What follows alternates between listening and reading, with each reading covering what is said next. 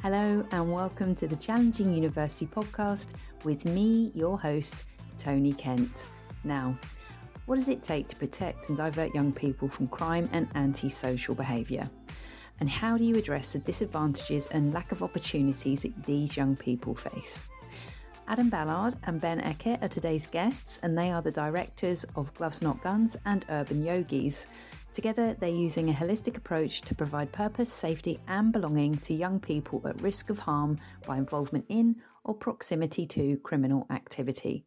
In our conversation, Adam and Ben share their experiences of education and how early brushes with the law and exclusion led to their own moments of realization, why a combination of mentoring, therapy, education, employability, and community are key to helping vulnerable young people how sport can be the perfect entry point to empowering young people to positively shape their own futures, the value in changing the perception of yoga as a pursuit for white middle aged women like me, and what Idris Elba was doing at their boxing club. You are going to absolutely love this episode. Let's go.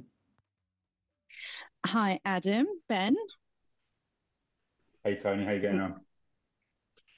Good. This is mm, perhaps the first time, first time I've had two guests on at the same time virtually. So it's a first for the podcast. So we're, we're going to have to sort of like try and negotiate by looking at the camera of who's going to talk at each time, then I suppose. Yeah, yeah I kept it muted. Try- I wasn't sure what the, pro- the process was. we're all we're going to be highly professional. I will prompt you. So I'm really excited to have you on the Challenging University podcast, and thank you for offering some of your time. So I have met you, we've chatted, but for the listeners today and the listeners to come, um, I'm going to ask you one at a time to introduce yourselves with your full name and what it is that you do today. And I'm going to go in alphabetical order. Adam, would you like to go first? Perfect. Yeah, I'm more than happy to. Um, I'm not going to give you my middle name because that was one of the reasons why I always got in trouble in school because people found it funny. Uh, I, okay. Yeah, I'll, I'll, shoot it over. So my name is Adam Blair Ballard, and. I currently run um, two CICs alongside my obviously esteemed guest today, Ben, um, based in Croydon, but we actually deliver the work all over in London, and they're called Gloves Not Gunz and Urban Yogis UK. Awesome. Uh, ben, over to you. Middle name too, if we're going to go for it. yeah. So first name Ben or Benjamin, if I'm in trouble. Uh, mm-hmm. Middle name James Eckett. So yeah, I'm the director at Gloves Not Gunz and Urban Yogis. Um, we set up Gloves Not Gunz just over seven years ago, I think now. I always get mm-hmm. this wrong. Adam will correct me. And then and then Adam and I took over the organisation Urban Yogis about three years ago. Um, so yeah, I met Adam about eight, eight years ago, and yeah, the rest is history. Nice. Um, and then maybe, given you've got these two CICs, um, perhaps we could take each of them in turn. So, who would be best placed to, if you're going to take one each, who's going to explain what gloves not gunz do? Yeah, so I'm, I'm happy to do that, and Ben Ben can do the urban yogis for sure. So, uh, gloves not gunz sort of started off as a passion project. Um, I used to, well, I still run the same boxing club, but it was in a different location. And unfortunately, there's a young man that was murdered outside the club. And it sort of brought, brought reality to the fact that there just wasn't enough sort of positive provision interventions within that area mm. for young people that didn't necessarily want to compete in boxing, but just had a safe space to sort of express themselves without being judged or, you know, attacked. Yeah. Um, so yeah, obviously met Ben and sort of relaunched it properly at a new new location that we have in the area. We're still in now, which is brilliant. Mm-hmm. And started off very much community based. So we'd have free community boxing. Everything we do at Gloves Not Gunz is free. We feel that like young people shouldn't have to pay for sport and shouldn't have to sort of have any financial burden or barriers to, to access yeah. sort of positive enrichment activities. Um, so yeah, it started off very sort of slowly, just one session a month, and then it grew. Um, and then we sort of added sort of additional pillars to the work we do. So we started doing some mentoring. Mm-hmm. Um, we sort of now have five pillars we work from to mentoring, which is done within the community in schools, one to one and group. Mm-hmm. Uh, we have therapies. We've got an internal systemic family therapist that sort of works on a whole family approach. So not just the young people, but that supports sort of mums and dads, carers. Yeah. Um, we have an employability, uh, employability and education program as well. So we'll work yeah. with young people that are not currently in education um, yeah. or employability and sort of help bridge that gap. Um, and then obviously we do the community aspect, which is community sessions, and we basically link those to hotspots all over London that are showing sort of areas of high deprivation and crime. Um, yeah. And we sort of implement positive enrichment activities into those areas and work with young people uh, between the ages of seven to 24. Wow. Within that spectrum, we'll sort of work with young people who may have um, sort of learning difficulties or challenges. Mm-hmm. Um, they may be in care, they may have just come out of custody or about to go into custody. So it's a real sort of, they're all amazing young people, but they have their own different um, challenges that potentially we're sort of there to help support and create that network of support around them. Yeah.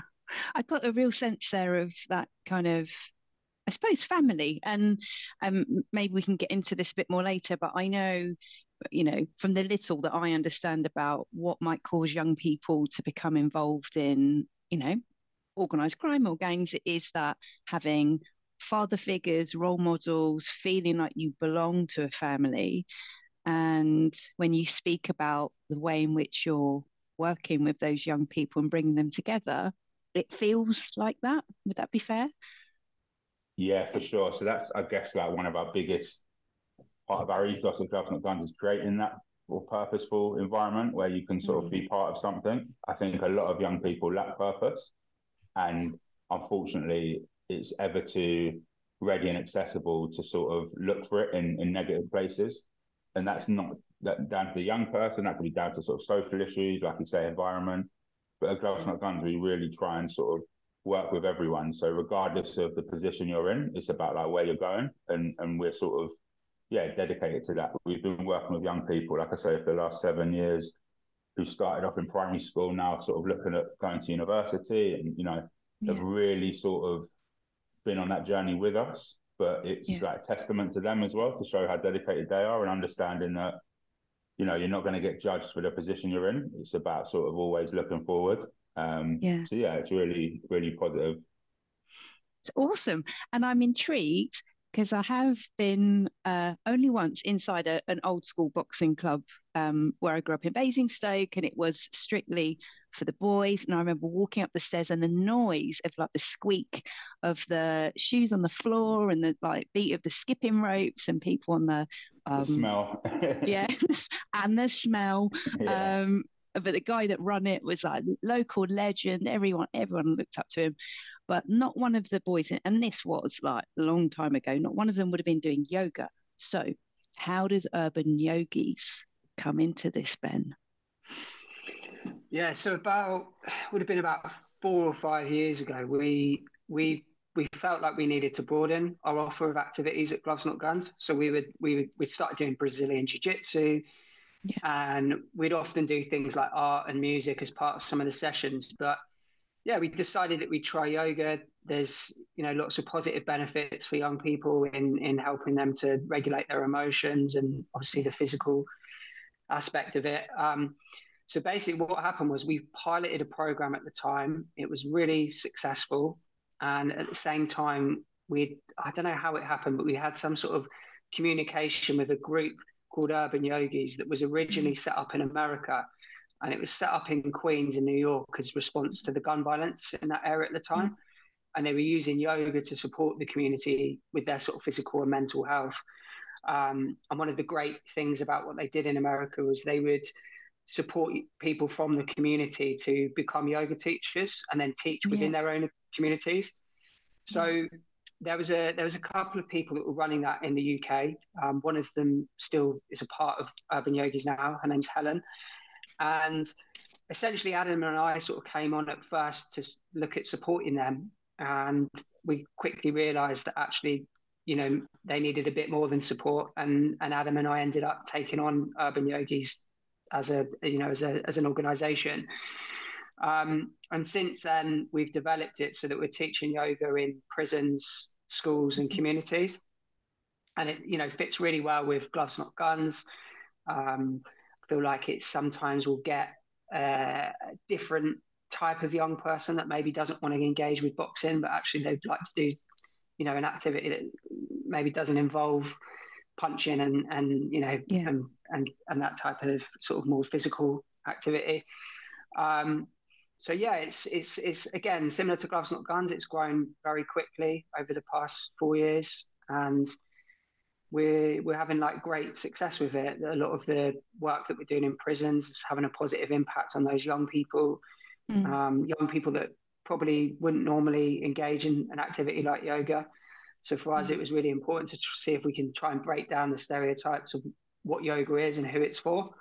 Yeah, uh, I think most most people from the outside would was would think it's for sort of middle aged white women. Yeah. Um, and so yeah, so it's important that within our team we've got a diverse group of staff that you know can relate with the young people.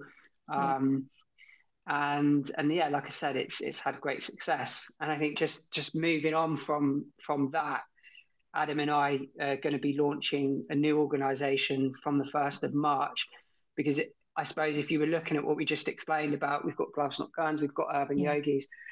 They're very similar organisations, and you know, Adam and I both run them both. And I think yeah. as stakeholders and funders and young people, it was maybe getting a little bit confusing about what project they're a part of and how they yeah. access that project. And we had some really good advice last year from some CEOs of charities that, that had been through mergers and we um, we were offered some pro bono support from a, a marketing brand called JDO, mm-hmm. and and with our team and with young people over the past six months, we've developed a new organisation, which will start, as I say, from the 1st of March. And Gloves Not Gunz and Urban Yogis will still be a part of that, but they'll sit as projects within it rather than their own organisations. And we're hoping this new organisation will offer us more sustainability long term. It will make it much more accessible and diverse around what we can offer. Um, and yeah, it's really, really like exciting times for us this year.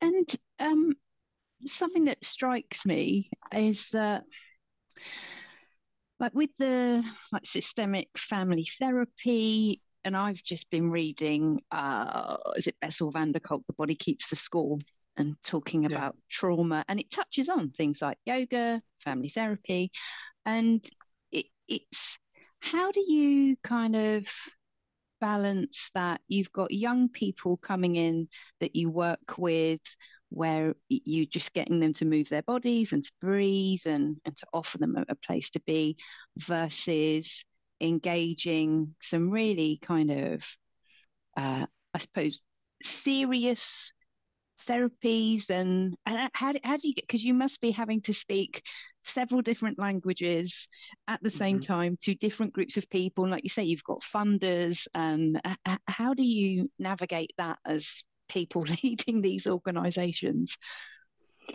i think we always go back to whenever we talk about this everything sort of happened organically at the mm. organization and you know when when adam first started gloves not gunz his obvious his and I'm just talking for you, Adam. So just butt in if I'm wrong. but obviously, his passion and purpose with it was to get kids off the street and get them into the boxing club that he was running at the time. And then, as it's developed, like together, we've realised that it's not as simple as that. Like, if mm. you want to solve the issue of serious youth violence, you have to come at it from all different aspects. You know, mm. you need to be looking at yeah, getting young people off the street and getting something doing something positive. Great also you need to be looking at the young people that have got um, more entrenched issues and mm. and trauma and things like that. They're going to need a bit more of that one to one support. So we mm. so we brought in the the mentoring, and then that way we can do quite targeted work around some of the issues they're dealing with. And then from that, we realised, well, actually, some of these issues are a youth worker won't be able to solve. Actually, they need therapy mm. to understand and get to the root cause of that problem. Mm. And then from that as well, like we looked at, well, why are young people getting involved in crime and and those types of things? And Adam mentioned it earlier. Um, a lot of it is that sense of belonging, but also it is it's financial. You know, there's yeah. there's a, a massive correlation to the amount of young people that are involved in those issues are from backgrounds of, of poverty. So the only way we're going to be able to solve that for them is by helping them to go through education or employment. And it might, you know, it might not be, I know your podcast is about this, it might not be university, but it might be mm. actually getting them into a career that, that, you know, is, is going to have financial reward for them so that they don't feel yeah. like they need to go and sell drugs on the street. So, yeah, as I said, it's, it's, it's grown organically and it's Adam and I and the team of people and our youth panel have, have realized as things have gone on, well, actually, we need to add this service to it. Yeah. And you know, we've got more stuff that we're going to develop over the next few years because we know that like there's there's more things we can do to to help solve this issue. I think it's Amazing. really important. Sorry, sorry to I think it's really important as well, sort of going off what Ben said about how the actual speaking about therapy comes into the voice of young people because there is a stigma around sort of young people sort of accessing help, but even talking about their issues. So I mm. guess like we've used sport as a bit of a vehicle to get yeah. them involved in that first and build that trust so then they can access it without the fear of sort of judgment. Mm. And like Ben said, we've got some pretty sort of exciting stuff going on in the background around how we deliver therapy to young people, which yeah. I think will really sort of break the curb in people sort of having that maybe negative view on it. And I think yeah. as well, we, we don't just dive in straight away, like through the yoga and well-being, and even through the boxing, we look at sort of breathing exercises, mm. emotional regulation, and I think that sort of starts breaking the barrier to actually going right. I do need to speak to someone, and I'm going to speak that person out of a place of like help, not just sort of judgment. So yeah, it's really, really important. We all support sort of young people using everything, not just sport. Yeah, I mean, it's. I've seen social services notes on my family, and it is like there's nothing like seeing somebody who's written a judgment about you that is going to make you fearful of sitting down with someone who's got like pen and paper. So, I think yeah, that's it, it. Yeah. Um, so let's learn a little bit about your backgrounds. Um, Adam, when you were at school, at secondary school, because it's something I yeah. ask all my guests, what were your experiences that perhaps shaped the person you are today? Yeah, for sure. So I, I went to like a sort of quite decent mixed school. Um, was brought up, just a caveat, brought up with both my parents. Yeah. Had an older brother, used to sort of beat me up, but in a nice way. You know what I mean? Not, not in an aggressive way sort of toughen me up for secondary school. But I yeah. I took the um, I won't use the language, but I took the sort of position of like class clown and like yeah. wanted to sort of gain that notoriety of being like tough and funny and just mouthy. And I think, yeah, yeah, it worked for me for a couple of years in terms of like I was probably quite not in an arrogant way, like popular amongst my peers, but not definitely not in terms of like the teachers. and um, I think looking back, like reflectively, it's just had a massive identity crisis. Like, like I say, lived in a really nice area, had like two parents that were always there, a lot of loving, but I sort of wanted to be this tough guy, and I thought I was from like a bad area, and I sort of started to hang around with people that it's like a very similar sort of load of kids have the same story, but sort of hanging around with people I shouldn't have and doing things I shouldn't be doing. Looking yeah. back, then I thought I was really like needed to do stuff to sort of get attention. Mm. Um, and yeah, it just led me to sort of got kicked out of school at the end of sort of my GCSE or before my GCSE, so wasn't able to take them in that school, and it made made and we'll get to this made me have to be at school for another year. So I actually left school at nineteen. Oh, um, I, I had to wow. go to another another sixth form. Um, yeah. Luckily, I was sort of fairly decent at rugby, so I was able to get into like a rugby school as a sixth form. Uh-huh. Um, yeah but then I got suspended from there for like something ridiculous, and it was just like a I don't know. I sort of didn't take it seriously, and it's it's a real regret of mine because getting to an age of like I am now, like late thirties, I sort of now feel like I'm in a position where I sort of made a bit of a mountain out of a molehill school. Like I could have just applied myself a lot better. um, I was I was um, I don't know what you call it, like diagnosed with dyspraxia when I was in school. Yeah. So I sort of maybe felt I used that a little bit, like to my advantage to sort of get away with acting silly. Um, mm. But on the whole, no, like I really enjoyed secondary school. I just saw it as a bit of a joke, though. I didn't really take it seriously, um, mm. which is quite, yeah, probably quite ashamed of myself now when I look back. um, some of the sort of interactions I had with teachers and adults, but I also as well am quite open to the fact of like there were some, I guess, like a couple of really good teachers, but there were some like awful ones as well. And I think back at like how they were speaking to children. Yeah. Um, and as an adult now with like a son and my niece is at secondary school, she lives with us. Like I look at interactions that they have with teachers mm. and just think like, wow, like, what a difference sort of 25 years makes in, yeah. in relation to like how I was spoken to at school and how I was treated. Um, yeah. But yeah, that was sort of my my secondary school. And um, what led to you? I mean, we're going to compress things a bit here. What yeah, led yeah, to you setting up the boxing club? Yeah, so I obviously, like I said, played rugby to like a fairly decent level, mm. um, and then went to moved from a sort of mixed school to a single sex school, mm. and moved there with the attitude that I was still like head of the class, number one or whatever, and very very quickly realised like I wasn't in the hierarchy at all, and that was a that was quite like a single sex school, and mm. I remember I won't give his name because he's headmaster of a really good school now, but I sort of went to a rugby session, like my first rugby session, and they sort of knew who I was coming into it because we had played them, and sort of some some of the people knew me, and the teacher would have been probably early twenties, and he mm. just smashed me, and like just yeah, was saying like you're not you're not you're not going to be like a big player here, like. Wow. But he, he did it in a way that I guess I had a little bit of fear that I'd not had before. Like I didn't experience it, but I sort of it humbled me a little bit. Mm. Um, and then from school, we just yeah, I don't know, it just started getting like a lot of a lot of kids would go out looking to sort of meet girls and stuff like that. And me and my friends for whatever reason, and again, it's really sort of looked back quite shame shamed about it. Just looked for trouble, like looked for fights, like mm.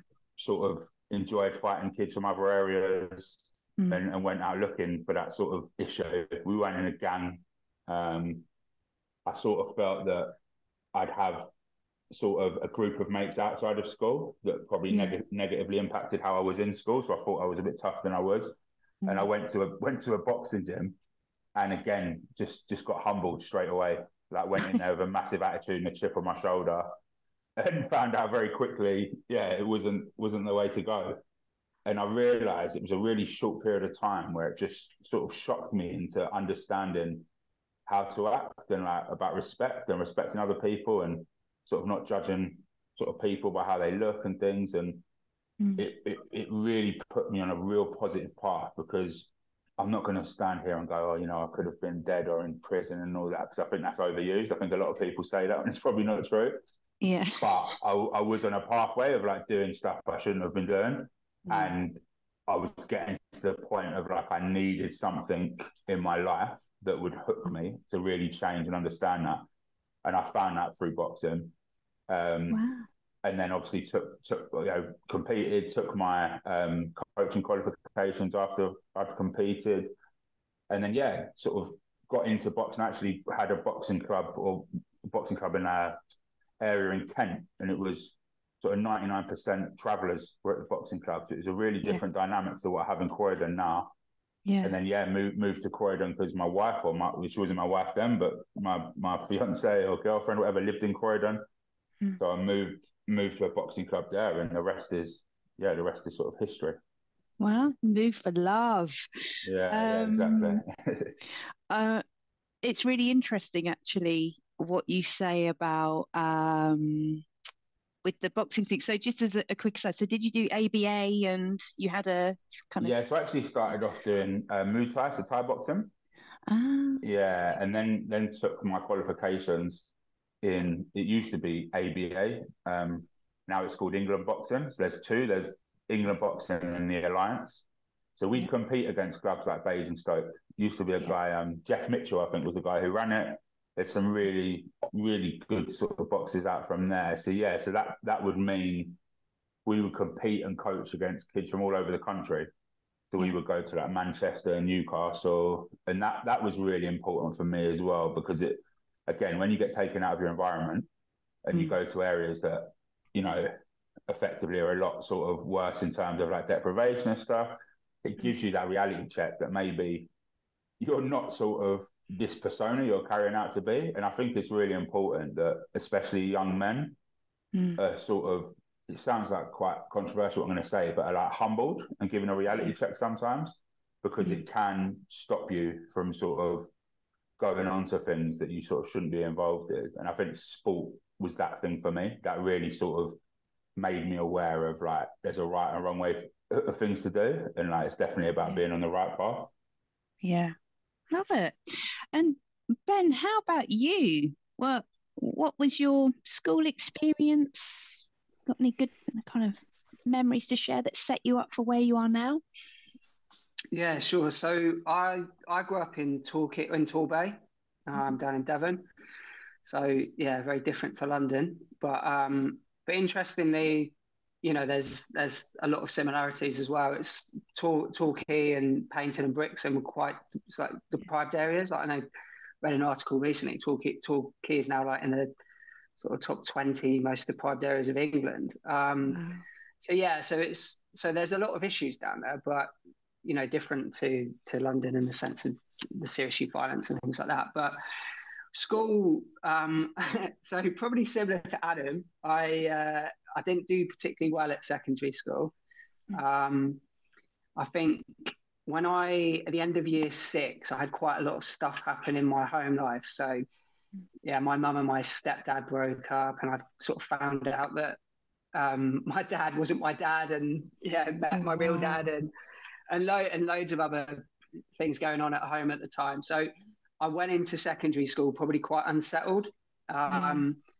And added to that, I I wasn't very academic, and it turned out actually late, later on in life when I went to university, like in my late twenties, I, I got sort of uh, diagnosed with dyslexia. Uh-huh. But I think in school I just thought I was a bit stupid. Um, but similar to Adam, though, loved sport, and I think it was always something that, that was there in my life. Um, so I played football, and mm-hmm. um, and yeah, I played at sort of a, a, reasonably high level. So I played for Plymouth Argyle when I was younger, and then yeah. I stopped for a few years, and and then I ended up getting back into football um, towards the end of end of school. But yeah, I, I, I, it's funny when I left school, I look back at it and I think, oh, what an amazing time! Like you know, being mm. with my friends and all and all that. But at the time when I was in school, I absolutely hated it, and mm. I think it was just because I struggled with the academia and I got in trouble a lot, and you know, I got excluded and things like that quite a bit. Um, I think a turning point for me was I wasn't predicted to get any sort of A to C grades, and mm. um, you know, was wasn't going to be in all of my exams.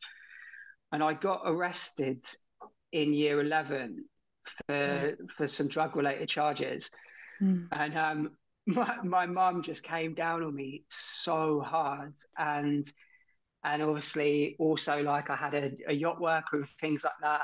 Yeah, and um, it really like put me in line a little bit like what Adam was saying. You know, having yeah. having that sort of tough tough love sometimes works quite well. And my my granddad as well. He was he's like sort of old school like northerner and just like again wasn't having any of it um, and i think like yeah it, for the last six months of my, of my secondary school i really sort of got you know worked hard and i ended up doing doing okay like i got i think i got four or five a to c grades wow. um, which meant when i went to college i was able to then go and do like a btec um, so yeah so school school was yeah, I look back at it and I think, oh, it was amazing. But at the time, it, it wasn't for me. And I yeah. think as well, back back then, you know, this is, I'm so old now. This is like over 20 years ago, whatever, no, like mm. 25 years ago. Um, there weren't the same options back then as like these days. You know, if you if you didn't if you weren't academic, you can maybe go and do like some sort of like labouring or mm. or alternative education. We didn't really have it back then, and the school that mm. I was at as well wasn't wasn't the best school. Um, mm. Yeah, there was a lot of lot of lot of problems in the school at the time. Mm. And um, so you said you went on to uni in your late twenties. Is that right? Yeah. Is that right? Yeah. What did you go on to do? So I I, well, firstly, I was working in a school at the time. I was working as a learning mentor in a in a school, and I felt like I wanted to go and do therapy at first. So I went and did my level two and three in in child uh, child therapy, yeah. and and because um, I'd never had therapy, and obviously I've been through quite a lot when I was younger. Yeah, the the the actual course just like destroyed me. Like I just I was yeah I was yeah. it, really sort of brought up everything for me. And actually, at the end of the course, the the the, the tutor said that you know, I, I, don't think you're ready to become a therapist. I think you need to, you need to go and have therapy. um, so, so I went down that route. But then anyway, I, I ended up, I really wanted to study something and mm.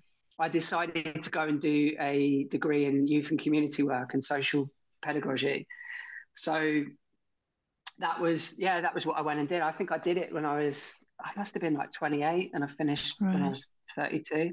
So yeah, so during that time, got married and had a baby, and you know, yeah. started with Gloves Not Gunz with Adam. So it was a really busy period of my life, but I loved it. I really enjoyed like learning something that I had an mm. interest in, and yeah, and I had sort of my diagnosis of dyslexia, so I sort of understood that I needed to put more strategies in place for my learning. Um, yeah and and it was a real like accessible course as well. A, a lot of it was around practice, and that was mm. what I always felt my strong point was was I could I could work with people and young people and things like that, but I mm. couldn't always put the theory behind it.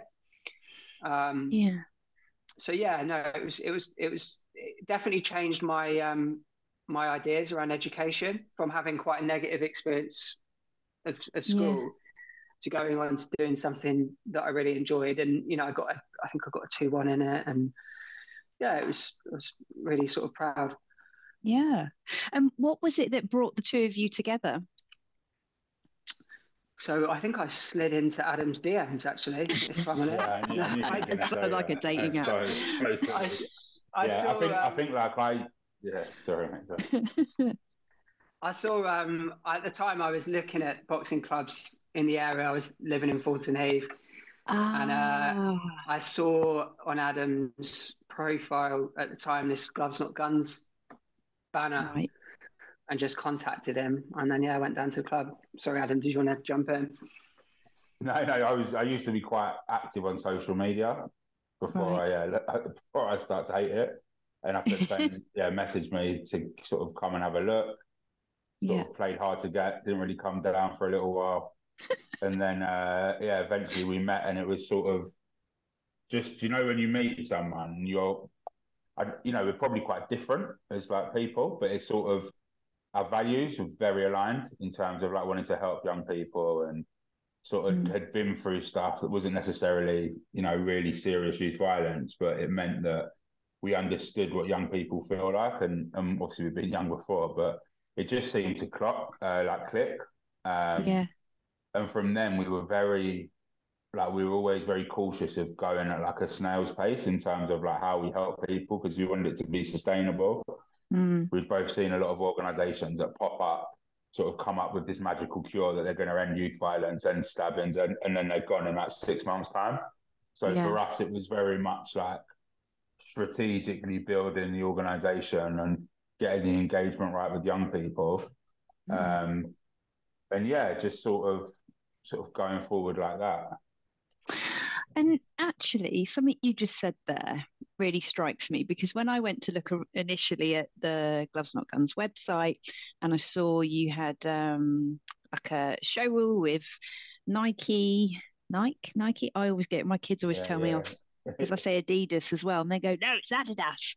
Um, anyway, um, yeah, so you had that, and I was like, wow, that's like, you know, big brand, flashy. And then if I was going to do a clanger of a name drop, you know, well, I'll let you do it. You had somebody very influential come spend time with the you. other day. Yeah. yeah. So we had um, Idris Elba came and visited the boxing gym. Was it last yeah. Friday or a couple of Fridays ago? Yeah, I think it was a couple of weeks ago. So he's just started uh, launched a sort of campaign and organisation called "Don't Stop Your Future." I think it was originally "Don't Stab Your Future," but I think he's had had potentially to change it. But that was a really inspiring sort of event. So we basically facilitated a community panel where yeah. it was like local dignitaries all over London, though, so community activists, community leaders, yeah. um, from sort of all different sectors. And then Idris obviously came in um, to the gym and sort of spoke about what he wanted to do and how he could help. And I mm. just think it was, you know, we've had loads of different, not necessarily to that level, but people say they want to come and help and they want to do mm. good. Mm-hmm. And I think a lot of the time it appears to be from like a social status type of thing. They want to look like they're helping. Yeah. But I mean, he sort of came to came to the pitch black of Thornton Heath at like eleven o'clock at night on a Friday, yeah. and was there openly to taking photos of everyone, hearing everyone. And you hmm. know what it's like. Sometimes people can like have a moan up and that, and he was just there. He was quite open. He wanted to listen, yeah. and it just seemed very sort of genuine, like his his want for help. And it's like the reality is, like, he doesn't need to do it. He's sort of this massive A-lister who really could be sitting a sunbed somewhere and not having to worry about stuff that's going on. But I think it's really sort of testament to him as a person. He, hmm. I know he grew up in Hackney and sort of suffered some of the social issues as well that young people do today. So I think it's really important that someone of his sort of status and character has sort of put himself forward. Um, and yeah, like Ben says, we're hopefully meeting next week or this week with his team and look to really sort of push that partnership moving forward and and I think some people would like you as you say you get maybe like those flash in the pan organizations that say yeah we've got a magic wand we're going to fix it and then 6 months later they're gone because the original intention may be good but they're looking for that big sponsorship a-lister visit immediately whereas you've been as you say drip by drip going yeah. for eight no. Yeah, seven years. So like we, seven years. You know, the, the reality is, and all due respect to him, like it's gonna carry on regardless. Like yeah. at, the moment, you know, he can come down on Friday and it's amazing, but that doesn't all, automatically quell what's going on. So I think having the fact that it sort of started as a passion project for us as well, and uh, me and yeah. Ben sort of self-funded it for a couple of years. Yeah. Whilst we both had full-time jobs, you know, we both had kids during that time, and it's sort of we're in it regardless. Like, yeah. who wants to get involved? We're in it. You can't sort of get involved in something like this and then like duck out. You have to sort of be committed. And I think yeah. that's what's important to show when you have like an A-lister come down or someone who's got maybe like, you know, a bigger reach than us, yeah. thing, and not just something that's done like in a tokenistic way. Yeah. And and tell me about some of the um thinking about like you said, the things that motivate you and drive you, and the, and the sort of results that you might expect to achieve over, as you say, you've got children as young as seven and young adults up to the age of 24. What are some of the um, achievements that these young people have, or what, what are some of the things that you witness them experiencing by virtue of your programs? Uh, do you want to speak on this, Ben? I'm happy to, but I'll... Yeah, yeah, I don't mind. Yeah, yeah. yeah. So, um, yeah, I mean, successes wise, we've had a lot of young people that have been through the project that we supported into employment and education. We had a young mm. person that um, we worked with quite some time ago. It would have been about four or five years ago that worked, lived um, on an estate that we were working at at the time. Me and Adam were delivering a program. The funding ended on that estate, and then he used to travel from there to our boxing club which is probably like 45 minutes mm. each week. And he would go, you know, on a Tuesday and a Thursday night. And anyway, this young person could could barely, you know, barely had the confidence to talk and to me and Adam, let alone like in a group. And mm. anyway, um, he went through the employability program that Adam delivers, and we ended up getting him a job in a restaurant up in Covent Garden, and he's now like training as a chef. And I think wow. we've got a lot of lot of really nice stories around young people getting into education and employment, which is great.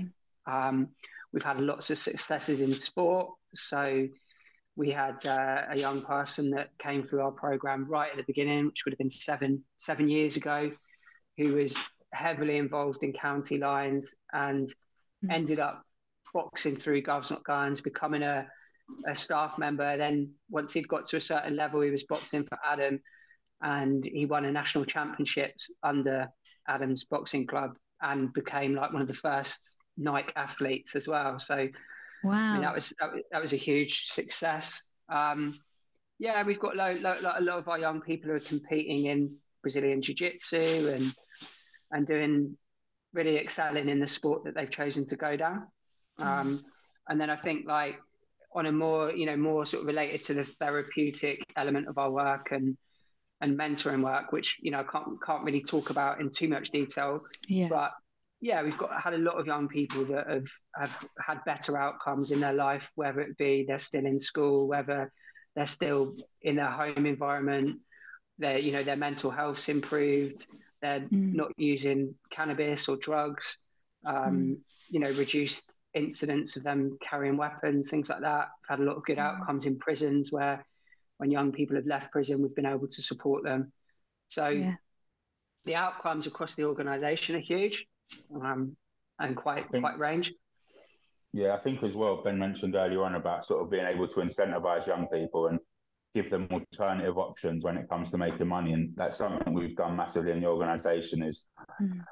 train up young people who've been part of the project to end up staffing sort of community sessions and leading on sort of areas within the business. So, sort of fifty percent mm. of our current staff um, at the moment are young people that have come through the project that we supported and they've been yeah. put on that pathway they've been trained up and now they're sort of earning like well above the London living wage to deliver Amazing. stuff that they've gone through. And I think it's a really wholesome approach when you're working with someone to be able to be relatable and have that common ground, which they sort of understand quite a lot of the stuff that goes on with young people.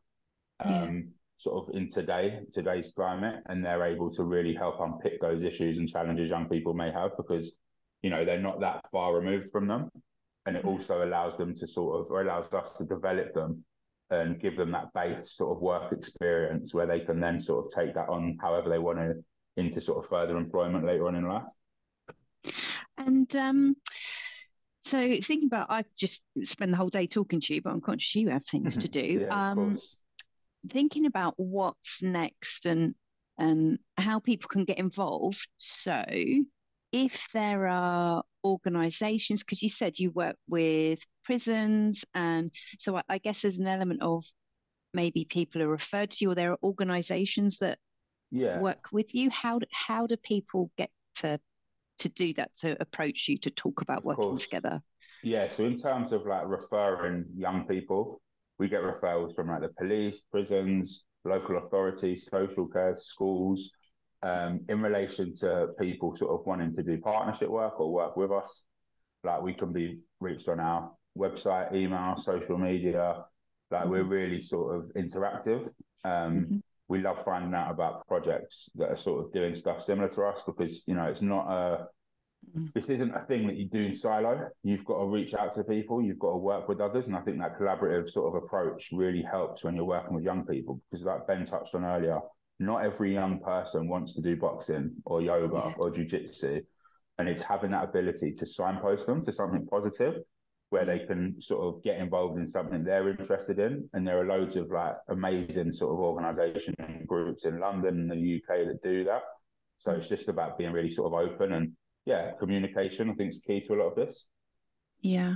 And how about for um you were doing some work for young women as well because is it that uh, how does that work out in terms of the demographic of young people you work with is it mostly young men or is there provision for young women is it mixed yeah so historically i'd say like 90% of young people that we worked with were male mm-hmm. and i think sometimes it's because of the sport i'll yeah like the referrers automatically think oh that's for a, a male yeah um, so we've been doing a lot of work over the past 12 months to really change that. So mm. we, firstly, is making sure that we've got more female coaches and more female mm. staff and, and talking to referrers like stakeholders like local authorities, schools, that actually this project is for girls and, and you know, yeah. we need more referrals. Um, but the real big shift is we were funded by the Violence Reduction Unit last year to run a two year piece of work around female only. And what yeah. we've done with that is we're creating female only spaces. So in the we work across five different boroughs at the moment, but the three boroughs that we're delivering that in, there's regular sessions that girls can go to after school or at weekends in which they can engage in boxing or or an activity and it would just be a space for girls, and I think that's really helped us shift and change the numbers a little bit because yeah. you know predominantly like if a girl was to come to a thursday night session at the boxing club yeah. you know there it's it's a busy session. It's there's probably 20 to 30 young people there. Mm. and there's only a couple girls there. So if Yeah. you're you know lacking confidence or you know you don't want to be around a, a large amount of boys which is completely understandable yeah you won't you won't engage with it. So by having this this space where they can go in and it's just for just for girls, it's it's really helped. And then Mhm. through that, we're able to also add on targeted sessions and education for the girls specific to what what they want to learn and know about. Um, and then alongside that project, we're also mentoring girls that are identified and been referred through social care, youth offending education as high risk to crime and exploitation. yeah. I think girls often um, are there aren't enough support for females that are engaging in those types of behaviours, and I think um, yeah, I, I, there was there was for us it was really important we were able to set up some programs to support girls, and I think yeah you know we've just employed a, a, a new female manager that's joined the team. We've got our youth panel that is is made up of you know 50-50 so we're hoping that we're going to really sort of get more of a female voice into the organization and, and how we develop and, and move forward. Because obviously adam and i set it up you know two males and it wasn't you know that that's just the way it was you know but yeah it's important for us to make sure that there's female leadership within what we're doing going forward And um, two final questions. First one is corporate sponsors. Would you like some of those? Can can we encourage people to support you in some way that that work in outside of, I guess, the typical organisations that you work with?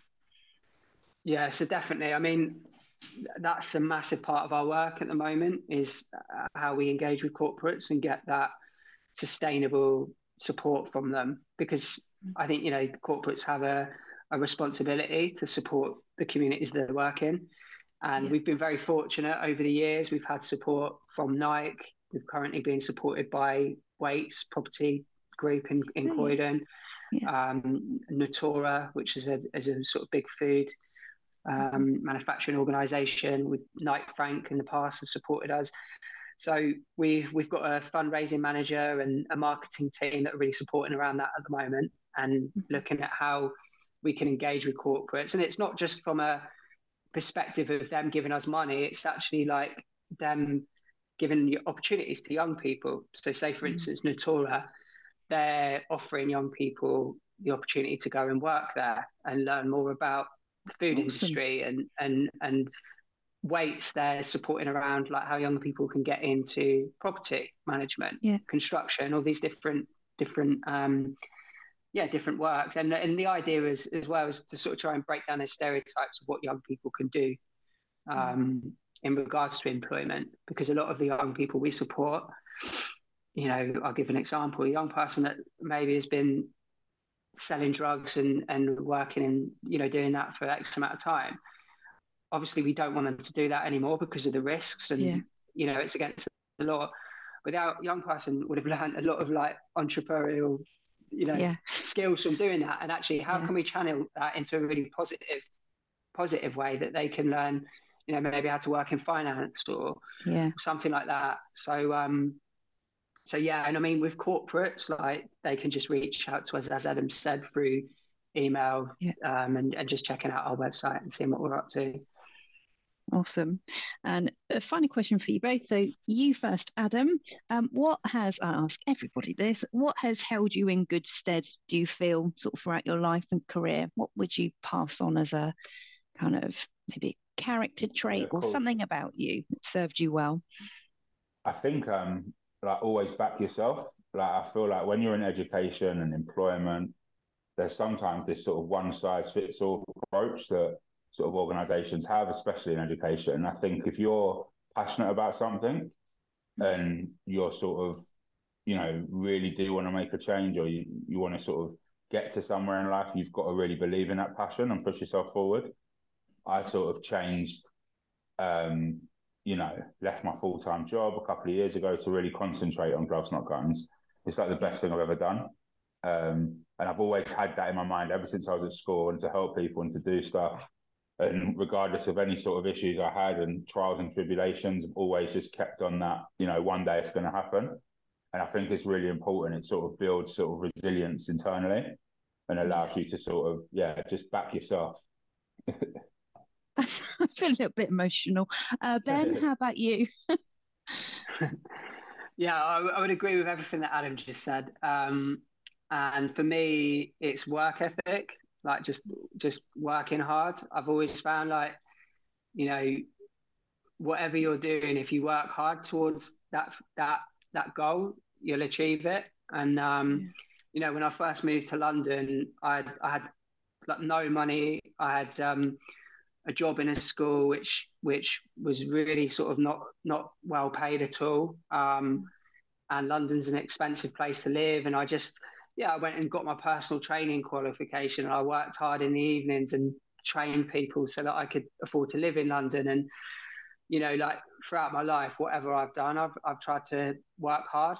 Um, yeah. And and that's I think you know that's the success of Gloves Not Gunz and Urban Yogis and what we're doing now is massively passion, as Adam said, and purpose. But I think as well, it's hard work. Me and Adam, like we we've not stopped grinding for this mm-hmm. for this mm. to be successful. Like we've both in the time that we've met, we've both had children, we've both moved house, we've both worked full time. Like up until, as Adam said, up until two years ago, like Adam was working full time and doing this. You know, we've we've we've we've both had to, and and the thing is, and it goes back to the passion thing, because we love it so much, it doesn't feel like work. Sometimes mm. it does, don't get me wrong, if you've got to do a funding evaluation and and like you've got loads of other stuff on it, sort of that can be a bit bit bit uh, tough. But generally, like we both love it, so it's mm. we don't mind putting putting the hours in. But I do say it, you know, say it to young people all the time, like if whatever you want in life, you have to work hard for. It's not just going to come to you. And I think this is a, you know, not to have a, a moan, but I think this is a, one of the problems today in society is that a lot of people don't want to work hard for things. They just want that automatic success and and yeah. gratitude. And actually, that's just not reality. And it was like what Adam said earlier about sometimes like that tough love and telling someone how it is is the only way that you're gonna shift. And for me, that yeah. happened to me. You know, when I was younger, when I got into trouble, and actually, my granddad, you know, he worked hard hard all his life, and yeah. you know, he said, "You're not. You you've just got to graft if you want to if you want to get what you want. Um, yeah. So yeah, I think um, that would be my my thing that I would share. Nice words to live by. Um, thank you so much. I've had a little pep talk. I feel like um, it's been a real pleasure to have you on, and looking forward to your announcement in March. Brilliant. Thank you, Tony. Thanks.